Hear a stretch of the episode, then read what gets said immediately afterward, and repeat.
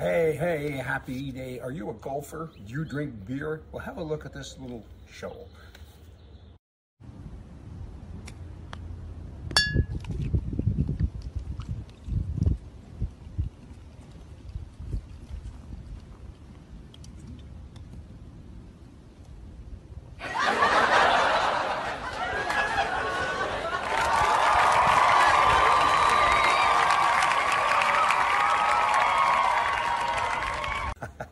That's kind of cute. You barely know what to think of that. That's kind of fun stuff in Idaho. They've now become the fifth state in the entire country to legalize a practice following Utah, Oklahoma, South Carolina, Mississippi of the firing squad. That's kind of, uh, you know, from another day, right? But they're saying that, that the needle and the electric chair and all this kind of stuff sometimes doesn't work. And this is final. You put a whole bunch of guys up there with a gun, boom, boom, boom, boom, boom, boom, and bye bye bad guy. It's kind of interesting. It's very controversial. I agree with it. If I was a bad guy, I'd rather be shot than have a needle and fool around and all that kind of stuff. I mean, this would definitely end it. Hey, and uh, just yesterday, maybe the day before, in Florida, the governor there, DeSantis, he signed a bill for constitutional carry, and I think it was the 25th state now, maybe the 26th state actually.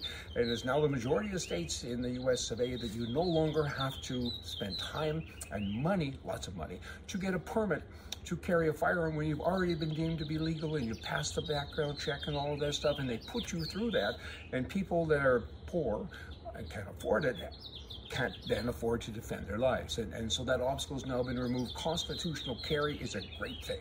I mean, if you can legally carry or have a gun, why can't you carry it? I mean, criminals carry guns all of the time. Again, this too is controversial, but, but it's already been proven beyond a doubt that it's a good thing because now criminals, they're scared. They walk into a room in Florida they don't know who's carrying. They can look at somebody that looks like they can't really afford stuff, but he can maybe afford a couple hundred dollars to have a gun to protect his life. So criminals now are on edge, and that's a good thing. We want them on edge. A man must not hit a woman. That's just standard stuff. You're not supposed to do that. You're bigger, you're stronger, and you're supposed to be polite. And you're not supposed to hit a woman ever. That's the basic rule to be a gentleman. Right, right, right. But now we got the he, she thing going on, the transgenders. Now what? If a big, strong woman comes up and hits you, do you hit her back, him back. We no longer know. It's so bloody mixed up. If you hit her, you're taking your chances, right? I mean, maybe it's a man. And 13, size 13 shoes, and, and six foot toe, and mitts the size of a little baseball glove, and he comes up and starts to give, she gives you a hard time and pushes you. What do you do? It's, it's really a quandary, hey in church the other day.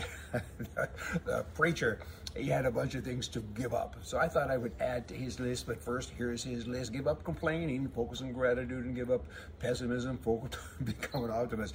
Give up harsh judgments, think kindly thoughts. That's not that easy sometimes. Give up worry, uh, trust divine providence, give up discouragement, be full of hope, give up bitterness, turn to forgiveness, give up hatred, return good for evil, give up negativity, be positive, give up anger, be patient, give up uh, uh, pettiness, become mature, give up gloom, enjoy you know the beauty is all around you, give up jealousy, pray for trust, and give up uh, gossiping, control your tongue, give up sin, turn to virtue, uh, give up giving up is more or less what I was hearing. And then I had to throw in a couple of give up stupidism, give up liberalism. Oh, but I repeat myself. Hey, hey, y'all come back. See ya.